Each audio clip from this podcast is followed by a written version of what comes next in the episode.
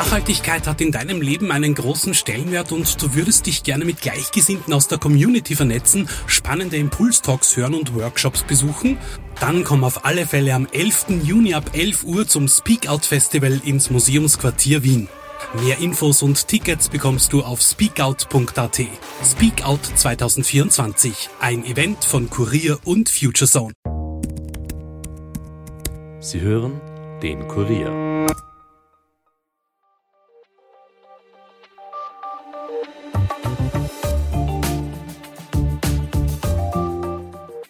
Hallo und herzlich willkommen zu einem Daily Podcast Spezial, sagt Elias Nordmesnik. Wie oft im Leben bekommt man die Möglichkeit, mit einem Nobelpreisträger zu reden? Wohl nicht sehr oft.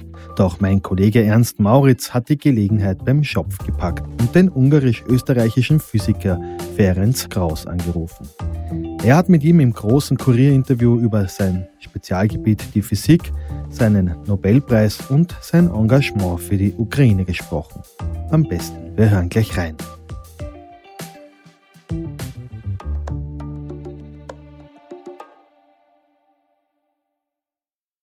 Sehr geehrter Herr Professor Dr. Ferenc Kraus, vielen Dank für Ihre Zeit. Wenn Sie jetzt vor den Weihnachtstagen an den 3. Oktober zurückdenken, den Tag, an dem die heurigen Nobelpreisträger für Physik bekannt gegeben wurden, wie hat sich Ihr Leben seither verändert?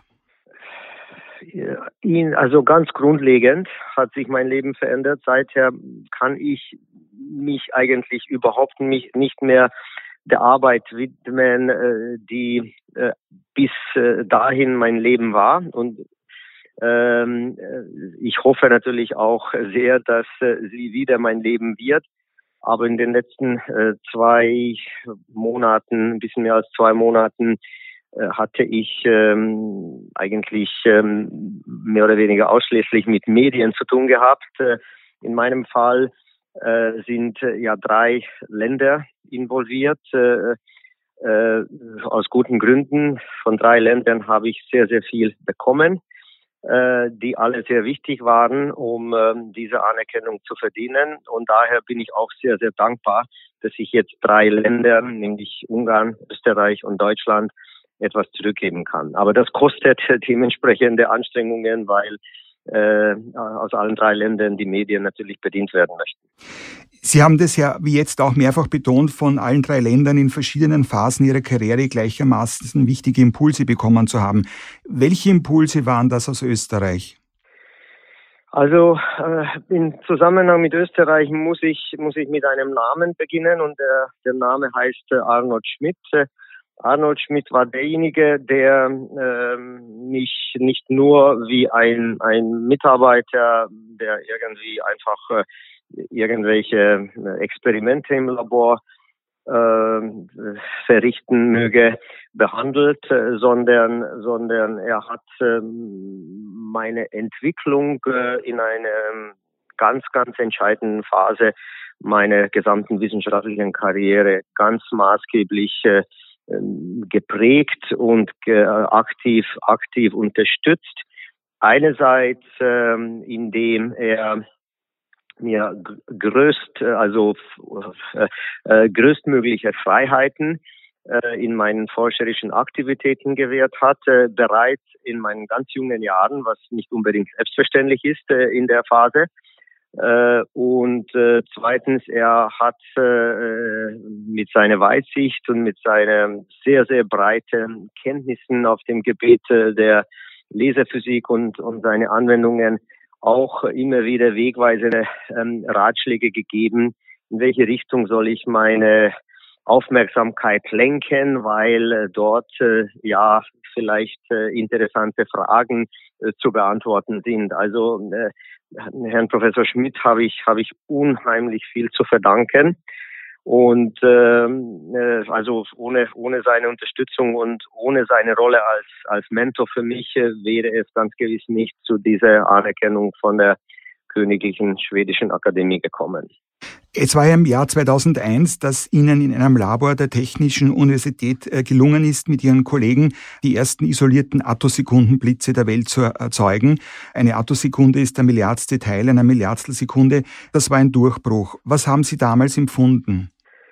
Ja, also wir waren sicherlich äh, sehr aufgeregt darüber, natürlich in positivem Sinne äh, aufgeregt. Auf der anderen Seite im ersten Moment, wo wir das gesehen haben, äh, waren wir auch schon sehr, sehr müde. Das war nämlich äh, also zur sehr fortgeschrittenen Stunde irgendwo vier, fünf Uhr morgens nach einer, äh, also nach zwei oder zweieinhalb Schichten durchgearbeitet. Insofern in, in voller Breite und Tiefe konnten wir das dann erst in den darauffolgenden Tagen äh, realisieren und, und auch dementsprechend äh, uns darüber freuen. Also wir haben es äh, so empfunden oder ich habe das persönlich so empfunden, dass wir damit äh, eine Tür äh, oder die Tür in eine unbekannte Welt aufgestoßen haben, in die Welt der äh, Elektronenbewegungen, die bis dahin als äh, unmessbar schnell galten. Was ist denn hinter dieser Tür, die Sie aufgestoßen haben, zu sehen, diese Welt der Elektronenbewegungen? Was eröffnet diese Forschung? Naja, also ich, da könnte man jetzt natürlich stundenlang darüber erzählen, aber wenn, wenn, wenn das in, in wenigen kurzen Sätzen zusammengefasst werden äh, sollte, dann sollte man, glaube ich, sagen, dass wir alle Menschen wie auch alle anderen Lebewesen im Wesentlichen aus Elektronen gemacht sind. Unsere Masse, unser Gewicht ist zwar definiert und, und äh, dominiert äh, von äh, den Atomkernen, die sich in unserem Körper befinden, die tun aber nichts äh, wirklich Großartiges, Aktives. Die, die müssen was Aktives tun, etwa in einem nuklearen Reaktor, aber gewiss nicht in unserem Körper. Das heißt, alles, was an biologischen, biochemischen äh, Vorgängen äh, in unserem Körper abläuft, ist äh, auf grundlegendste, fundamentalste Ebene eine Folge der Elektronenbewegungen.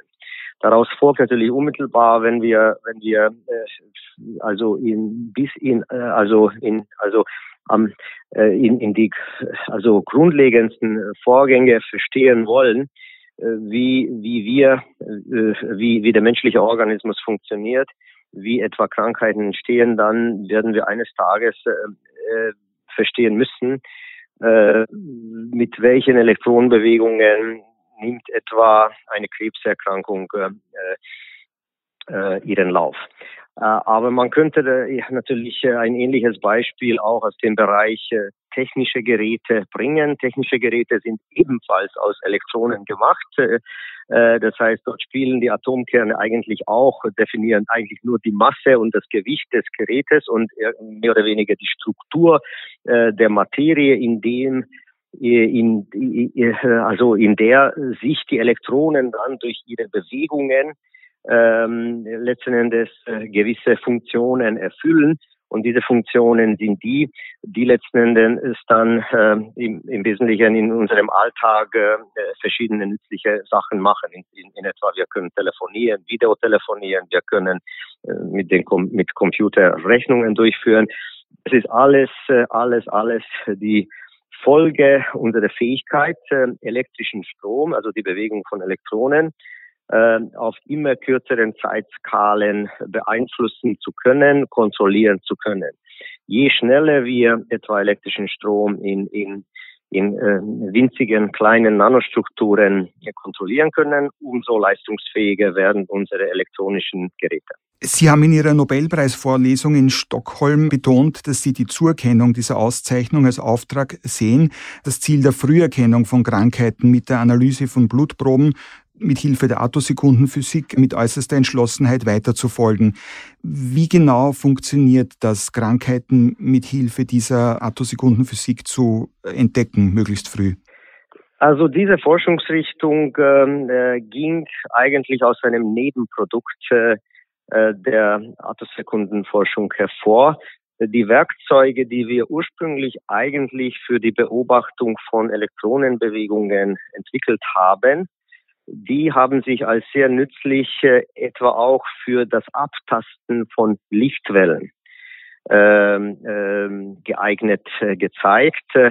Ähm, und es ist nicht besonders verwunderlich, äh, denn Lichtwellen äh, spielen sich, also die Schwingung von dem elektrischen und magnetischen Feld von ähm, Licht äh, spielt sich, die Schwingungen spielen sich ebenfalls auf einer Attosekundenzeitskala ab. Das heißt, Die Werkzeuge, mit denen wir Elektronenbewegungen auflösen können, sind schnell genug, sind im Zeitbereich hochauflösend genug, um mit denen auch Lichtwellen abzutasten. Warum ist es interessant eben für die Medizin? Weil wir mit äh, äh, sehr kurzen, im Wesentlichen aus einem Schwingungszyklus bestehenden Infrarotpulsen Blutproben, äh, genau gesagt äh, Proben von Blutplasma äh, anregen können, darin äh, im Wesentlichen alle Moleküle, die sich darin befinden, in Schwingung bringen können. Und diese vibrierenden Moleküle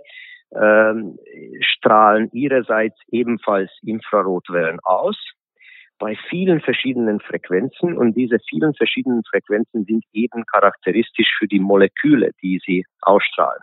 Das heißt, wenn man dieses Signal präzise ähm, messen kann, dann liefert dieses Signal eine ein, ein globale Information über die molekulare Zusammensetzung der Blutprobe. Und diese molekulare Zusammensetzung verändert sich jedes Mal, wo ein, eine Krankheit äh, in unserem Körper entsteht. Und äh, äh, wir haben uns das Ziel gesteckt äh, oder die Frage, wir haben uns die Frage gestellt, genau gesagt, ob äh, die Attosekundenmesstechnik äh, diese Veränderungen äh, in diesem sogenannten Infrarot-Fingerabdrucksignal messen kann, ob die Attosekundenmesstechnik empfindlich genug ist, äh, diese Veränderungen zu messen und ob diese Veränderungen, äh, wenn man sie messen kann, in einem robusten äh, Zusammenhang stehen mit äh, physiologischen Bedingungen, also mit, mit eigentlich verschiedenen, verschiedenen Krankheiten ähm, in unserem Körper. Und das haben wir begonnen, diese, diese, diese Fragen zu beantworten, indem wir mit zunächst Mediziner, Medizinerinnen und Mediziner der Ludwig-Maximilian-Universität in München uns verbündet haben, äh, die äh, Blutproben von Krebspatienten, äh, die an verschiedenen Krebsarten, Lungenkrebs, Prostatakrebs, äh, Brustkrebs, Blasenkrebs erkrankt sind, gesammelt haben. Und wir haben diese dann eben mit dieser neuen Infrarot-Fingerprinting-Technik äh, gemessen, äh, analysiert und dann mit einem Teil äh, dieser, dieser gemessenen Fingerabdrücke haben wir einen Algorithmus trainiert mittels, äh, äh mittels maschinellem Lernen. Ähm, äh, und äh, das, äh, den trainierten Algorithmus haben wir dann getestet eben mit dafür zugehaltenen Test. Fingerabdrücken, also äh, Infrarotfingerabdrücken, um festzustellen, wie effizient, äh, wie, mit welcher Treffsicherheit der Algorithmus in der Lage ist, äh, einen Infrarotfingerabdruck eines Krebspatienten von einem Infrarotfingerabdruck einem, eines gesunden Menschen äh, zu unterscheiden. Und so haben wir festgestellt, dass die Methode tatsächlich äh, bei allen bisher untersuchten Krebserkrankungen äh, funktioniert und äh, all die bisher untersuchten Krebserkrankungen, mittlerweile sind das acht an der Zahl, in der Lage ist, äh, signifikante Signale, die offensichtlich äh, durch die Krankheit verursacht worden sind, zu detektieren. Und wir würden diese später sehr gerne natürlich dann letzten Endes für die möglichst frühe Detektion dieser Krankheit, wie auch von anderen schweren chronischen Erkrankungen, wie etwa Herzgefäßerkrankungen oder aber äh, Stoffwechselerkrankungen ähm, nutzen möchten. Das heißt, Sie haben ja bereits erste Daten, die zeigen, dass Sie damit durchaus Erkrankungen wie Lungenkrebs in vielen Fällen früher nachweisen können, also in einem früheren Stadium, als das mit bisherigen Untersuchungsmethoden möglich ist.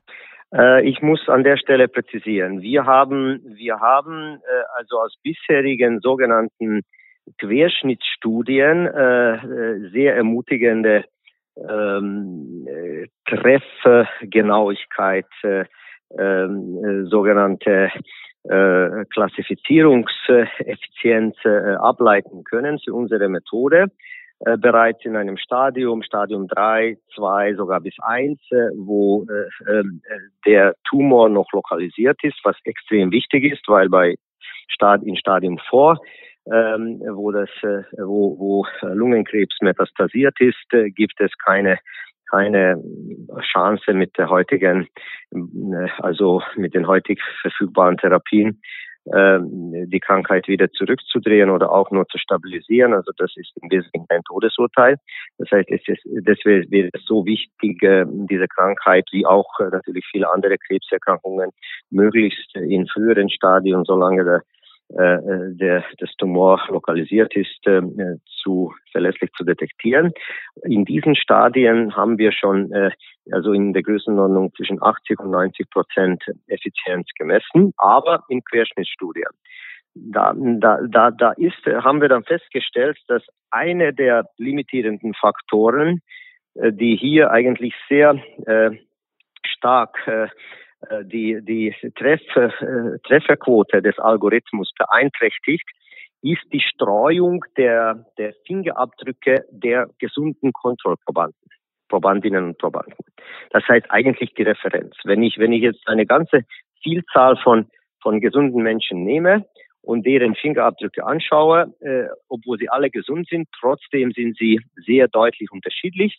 Und das, äh, das äh, bedeutet eine bestimmte Streuung ein, eine bestimmte ja, Unsicherheit eigentlich bei der Referenz. Und je größer diese Unsicherheit bei der Referenz ist, umso umso ähm, äh, schlechter kann ein, ein relativ kleine Veränderung, die durch die Krankheit verursacht ist, äh, unterschieden werden von den Referenzen. Das heißt, äh, man, man sollte nicht nur anstreben, äh, die, die Krankheit, das krankheitsinduzierte Signal durch Verbesserung der Technologie immer stärker zu machen. Das versuchen wir natürlich auch. Aber gleichzeitig sollte man auch versuchen, äh, die, die Streuung äh, der Kontrollfingerabdrücke, der Referenzfingerabdrücke zu verkleinern. Wie kann man das machen? Indem man äh, die Personen longitudinal über die Zeit verfolgt und idealerweise von ihnen Fingerabdrücke misst, bevor sie erkranken. Das heißt äh, im Wesentlichen präventive Medizin. Äh, nicht darauf warten, dass die Menschen mit Symptomen zum Arzt kommen und dann der Arzt feststellt, ah, sie, sie haben Krebs in fortgeschrittenem Stadium, sondern lange bevor äh, einfach äh, präventiv äh, zu einer Blutabnahme äh, äh, ja, äh, einen Termin vereinbaren, das durchführen und das Jahr für Jahr. Daraus kann man dann für jede einzelne Person sein eigene Referenzwert, seinen eigenen Referenzinfrarot-Fingerabdruck feststellen. Und die Streuung von diesem Referenzfingerabdruck ist viel kleiner innerhalb einer Person, für eine Person. Die, die, die, die Fluktuation über die Zeit viel, viel kleiner als äh, die Streuung äh, dieser Fingerabdrücke in einer gesunden Population. Das heißt, wenn man jetzt äh, diese Referenzen heranzieht, wir haben eine Computersimulation durchgeführt, dann bei dem heutigen Stand unserer Infrarot-Fingerabdruck-Messtechnik könnten wir bei diesem Setting, wo die Personen longitudinal verfolgt werden, mit über 90-prozentige Effizienz äh, Lungenkrebs in Stadium 1 detektieren. Und sowas gibt es nicht. Also es gibt keinen Biomarker, die diesem Wert auch nur nahe kommt. Das heißt, äh, wir, wir sollten eigentlich diese longitudinale Verfolgung vorantreiben und das haben wir äh, sehr vorausschauend äh, vor drei Jahren tatsächlich in Ungarn be begonnen. Äh, mit der Unterstützung der ungarischen Regierung haben wir dort eine große klinische Studie mit 15.000 Teilnehmerinnen und Teilnehmern ausrollen können, die wir seither äh, regelmäßig zur Blutabnahme äh, zurückholen äh, bzw. einladen. Und äh, insgesamt über 40.000 Proben haben wir in den letzten drei Jahren schon eingesammelt und jede, jeden Monat kommen in etwa zwei, 2.500 ähm, dazu. Äh, so dass wir innerhalb von wenigen Jahren von diesen 15.000 Menschen äh, 10 bis 12 Blutproben über den Zeitraum von fünf, sechs Jahren haben werden. Und und äh, ein gewisser kleine Prozent, kleiner aber signifikante Prozentsatz äh, dieser Menschen werden leider Gottes äh, an schweren chronischen Erkrankungen in diesem Beobachtungszeitraum erkranken. Also Lungenkrebs, äh, Herz-Gefäßerkrankungen und äh, Diabetes. Und wir werden mit, äh, mit, äh, also mit diesen Blutproben eigentlich äh, in jedem Stadium, mit dieser Sammlung, mit dieser Studie, werden in jedem Stadium diese, diese Fälle äh, mit jedem Stadium, in jedem Stadium der Entstehung äh, der Erkrankung Blutproben haben, so dass wir dann zurückgehen können, nachdem die Diagnosen da sind. Die kommen oft erst Jahre später, wo Symptome da sind, wo die Medizin überhaupt in der Lage ist, eine eine eine verlässliche Diagnose äh, zu erstellen.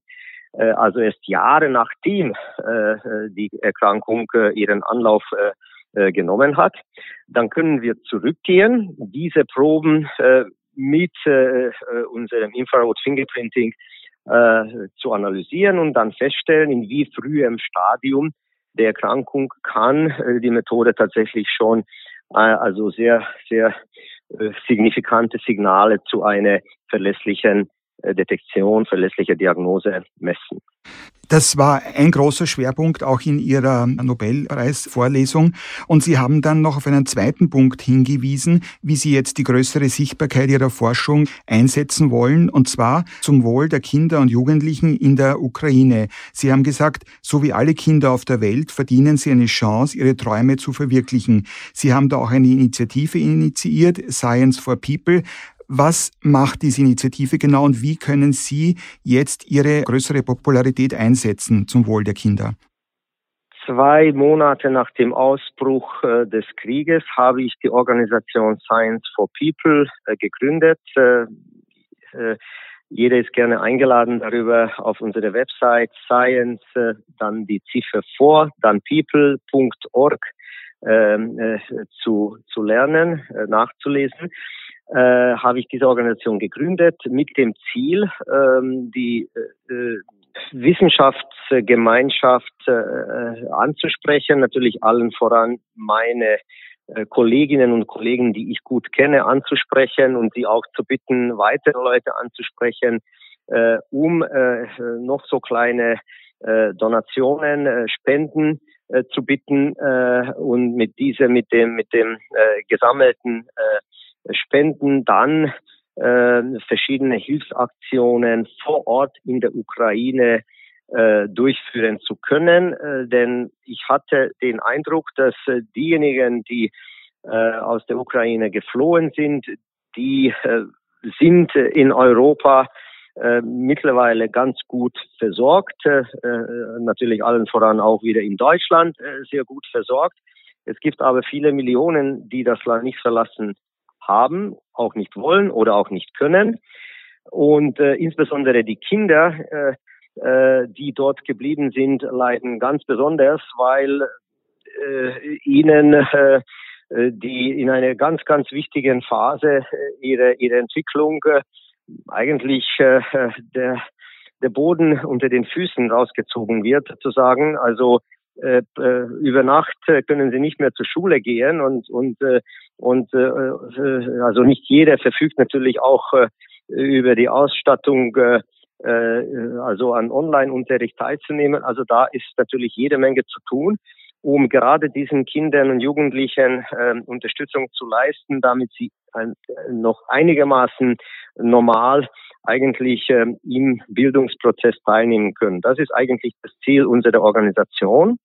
Äh, natürlich äh, kennen wir die Situation in der Ukraine selber nicht gut und daher war es auch klar, äh, wir können das eigentlich äh, effizient nur machen, wenn wir eine Organisation in der Ukraine finden, die bereit ist, sich mit uns zu verbünden und dann äh, letztendlich äh, die Probleme identifizieren, wo Hilfe am, am meisten äh, gebraucht wird. Äh, wir haben eine solche Organisation in der Westukraine, in, in der Region namens Transkarpatien äh, auch tatsächlich gefunden äh, mit einer sehr engagierten äh, Dame, die äh, diese Organisation leitet, arbeiten wir sehr eng zusammen und natürlich auch mit ihrem Team.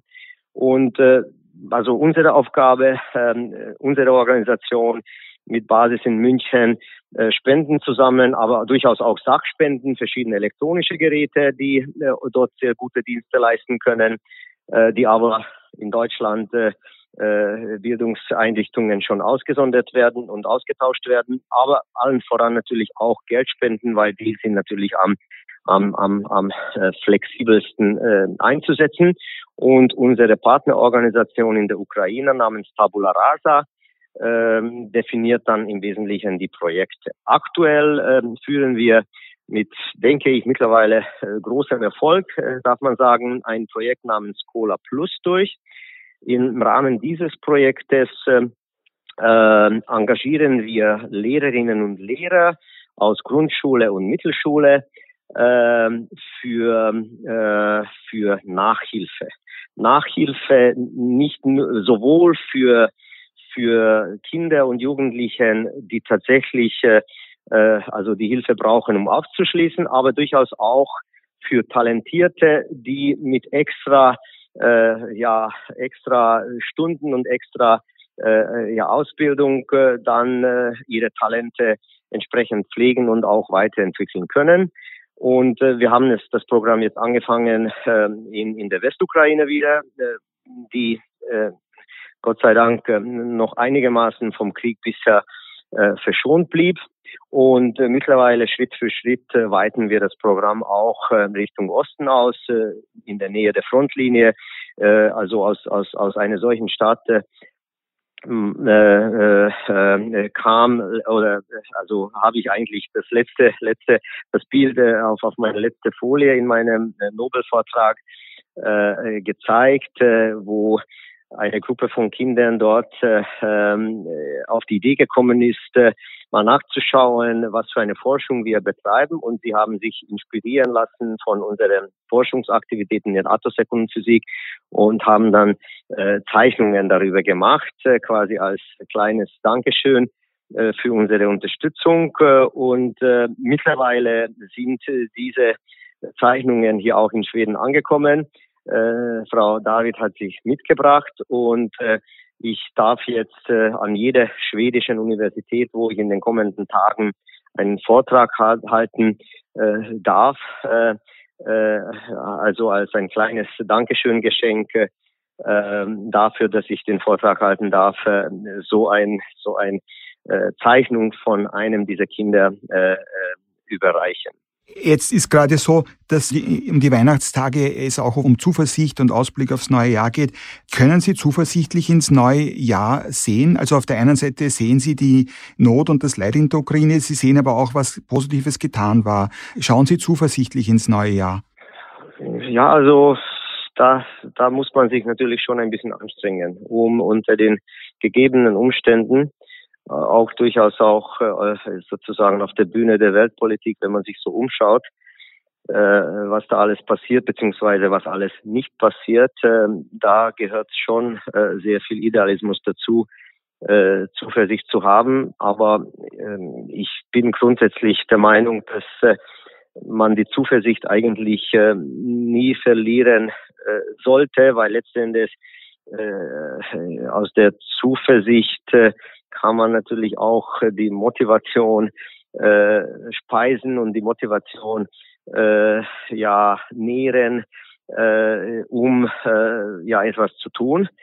Ähm, also grundsätzlich äh, bin ich zuversichtlich, dass über kurz oder lang, ich hoffe äh, möglichst bald, äh, doch auch äh, die ganz äh, ganz äh, gewichtigen politischen Entscheidungsträger darauf kommen, dass so das eigentlich nicht mehr lange weitergehen darf. Die Menschheit hat riesengroße Herausforderungen, äh, die Klimakrise, die äh, Biodiversität zu schützen, äh, dann mit der Energiekrise umzugehen und und mitten all diese Krisen werden ja Woche für Woche, Monat für Monat Milliarden buchstäblich vernichtet in einem Krieg, äh, was, äh, was äh, nebenbei, was eigentlich das Allerschlimmste ist, auch Woche für Woche, Monat für Monat unzählige Menschenleben kostet. Also das, ich, ich will, ich will sehr fest daran glauben, dass, dass das so nicht,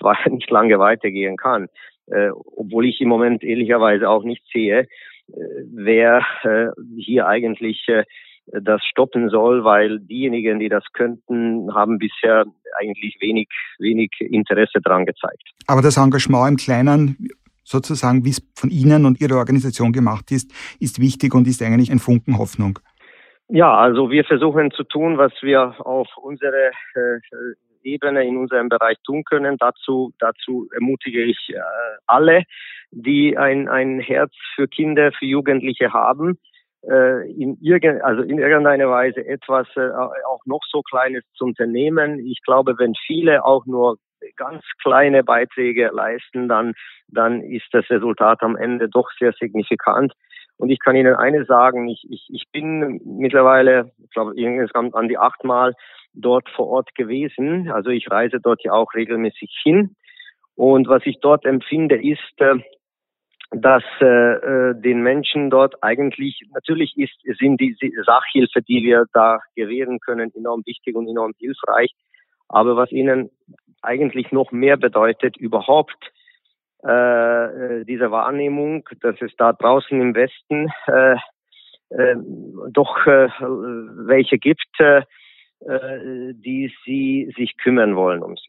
Das bedeutet ihnen unheimlich viel, unheimlich viel. Und, und äh, also daher äh, die herzliche Bitte an alle, äh, die jetzt äh, von unserer Organisation das erste Mal gehört haben, äh, wenn Sie mit einer noch so kleinen Spende, also sechs Euro zahlt äh, eine äh, Nachhilfestunde dort für 10 bis 20 Kinder. So, so viel kann man mit so wenig Geld beitragen. Herr Professor Kraus, vielen herzlichen Dank für das Interview und alles Gute für Ihre Arbeit in Deutschland und in der Ukraine und auch wenn Sie nach Österreich kommen. Vielen Dank. Auf Wiedersehen. Auf Wiedersehen. Ich danke Ihnen. Das war ein Daily Podcast Spezial mit dem ungarisch-österreichischen Physiker und Nobelpreisträger Ferenc Kraus. Die Fragen hat Ernst Mauritz gestellt. Ton und Schnitt von Aaron Ohlsacher. Wenn euch der Podcast gefällt, abonniert uns auch auf Apple Podcasts oder Spotify und empfehlt uns euren Freunden. Das Daily Podcast Team wünscht euch ein frohes Weihnachtsfest und ruhige, besinnliche Tage. Bis bald, passt auf euch auf. Elias Nordmestnik over and out.